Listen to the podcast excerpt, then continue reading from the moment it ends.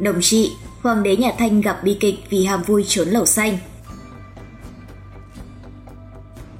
Thanh Mục Tông Đồng Trị Đế, sinh ngày 27 tháng 4 năm 1856, mất ngày mùng 1 tháng 6 năm 1875, là vị hoàng đế thứ 10 của nhà Thanh trong lịch sử Trung Quốc. Ông trị vì từ năm 1861 đến năm 1875, khoảng 14 năm. Sự ra đi của hoàng đế nhà Thanh Đồng Trị khi chưa bước sang tuổi 20 chính là một trong những bí ẩn lớn nhất của lịch sử Trung Quốc. Có hai luồng ý kiến giải thích bí ẩn này. Một bên nói rằng hoàng đế Đồng Trị chết vì bệnh đậu mùa, bên kia cho rằng đó là bệnh giang mai do hoàng đế quan hệ tình dục bừa bãi với gái làng chơi. Đây là hai căn bệnh hoàn toàn khác nhau và căn nguyên của hai bệnh này cũng rất khác nhau. Vậy đâu mới là sự thật? Hoàng đế bị mẹ lấn áp. Đồng trị tên đầy đủ là Ái Tân Giác La Tải Thuần. Ông là hoàng tử trưởng, cũng là hoàng tử duy nhất của Hàm Phong đế và Ý Quý Phi Diệp Hách Na Lạp Thị, sau này là Từ Hy Thái Hậu. Năm ông lên 3 tuổi, liên quân Anh Pháp đánh vào thành Bắc Kinh. Hàm Phong đế sợ hãi, bỏ chạy đến cung điện Nhiệt Hà. Đây là giai đoạn triều đại nhà Thanh phải nhún nhường dưới sự uy hiếp của các đế quốc phương Tây.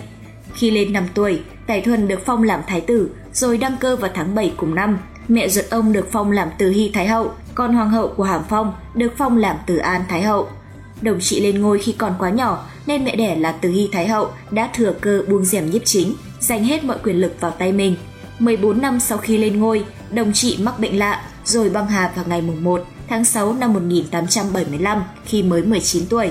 Theo tài liệu chính thống được tìm thấy trong kho lưu trữ của nhà Thanh, khi tới vườn Tây Uyển, đồng trị bị trúng gió lạnh và phát bệnh lạ. Hoàng đế ban đầu chỉ cảm thấy mệt mỏi, đến ngày hôm sau, bệnh tình ngày một nặng thêm, đồng trị nằm liệt giường không dậy nổi. Các thái y trong cung ngay lập tức được triệu tới, nhưng mỗi người lại phán đoán một kiểu, không ai có thể đưa ra kết luận cuối cùng. Các triệu chứng ban đầu được ghi nhận gồm sốt, chóng mặt, đau ngực, chân đau, da nổi mẩn ngứa, Hoàng đế được cho uống loại thuốc được bào chế từ 12 loại thảo dược nhưng không có hiệu quả. 10 ngày sau, bệnh tình đồng trị càng nặng thêm, tay chân không còn sức lực, toàn thân mềm nhũn, sốt cao, trên người xuất hiện rất nhiều đốm màu đỏ. Hoàng đế có những triệu chứng nặng hơn như buồn nôn, chóng mặt, sốt cao, run và mê sảng. Từ Hy Thái Hậu là một trong những người đầu tiên nghĩ rằng hoàng đế mắc bệnh đậu mùa, nhưng những ghi chép này chỉ là thông tin một phía trong triều đình. Người dân Trung Hoa khi đó đồn rằng đồng trị mắc bệnh giang mai theo quy si, hoàng đế mắc bệnh qua đường tình dục.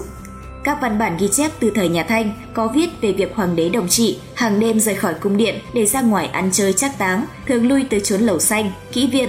Có những khi vì mải chơi về muộn, đồng chị còn không kịp thiết chiều buổi sáng. Có giai thoại kể rằng mỗi đêm đồng chị thường mây mưa với không dưới bốn kỹ nữ. Đằng sau việc đồng chị ăn chơi vô độ là chuyện mâu thuẫn với Từ Hy Thái Hậu trong việc chọn vợ.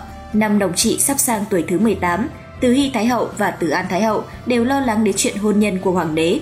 Từ Hy Thái Hậu quyết định lựa chọn con gái của đại thần Phượng Tú, còn Từ An Thái Hậu lại chọn con gái của thị lang Sùng Khởi. Cô gái này tuy nhan sắc không vượt trội nhưng lại đoan trang, hiền thục. Về phần mình, đồng trị suy nghĩ hồi lâu rồi chọn A Lỗ Đắc, con gái của thị lang Sùng Khởi. Mọi chuyện không dừng lại ở đây, tứ Hy Thái Hậu phản ứng bằng cách cấm không cho phép Hoàng hậu A Lỗ Đắc gần gũi với đồng trị, buộc ông phải thường xuyên gần gũi với Huệ Phi, người con gái được tứ Hy lựa chọn cảm thấy thất bại và bất lực trong việc điều hành quốc gia theo ý mình, lại thêm chuyện tình cảm vợ chồng bị mẹ ruột ngăn cấm, đồng trị thường cùng các hoạn quan trốn khỏi cung vào ban đêm. Theo Chrissy, đồng trị không tới các chốn lầu xanh nổi tiếng ở kinh thành vì sợ bại lộ thân phận, lựa chọn những ký viện ít tiếng hơn ở nơi xa. Ban đầu, những người trong ký viện không biết đó là hoàng đế, nhưng nhiều lần rồi ai cũng biết hoàng đế thường lui tới chốn lầu xanh nhưng không công khai lên tiếng. Một số hoàng tử và các đại thần nghe tin đồn liền khuyên can nhưng đồng trị không nghe. Có người nói rõ đồng trị từng tới địa điểm nào, vào lúc nào, đáp trả lại, hoàng đế chỉ hỏi nguồn tin này ở đâu. Theo QC, đồng chị ban đầu không để ý với những biểu hiện lạ trên cơ thể, đến khi các nốt đỏ xuất hiện ngày càng nhiều trên khắp cơ thể mới gọi thái y. Thái y bày tỏ sự kinh ngạc, biết rằng có chuyện không ổn nên đem kể với Tử Hy Thái hậu. Thái hậu tuyên bố trên toàn quốc rằng đồng chị mắc bệnh đậu mùa, do đó cần chữa theo cách trị bệnh đậu mùa, dĩ nhiên không có kết quả. Đồng chị có lần đã không kiềm chế được mà nổi giận quát mắng thái y, Chậm vốn không mắc bệnh đậu mùa, người muốn ép chậm chết sao? Các thái y biết tư Hy Thái Hậu là người có quyền lực lớn nhất nên đành làm theo ý bà.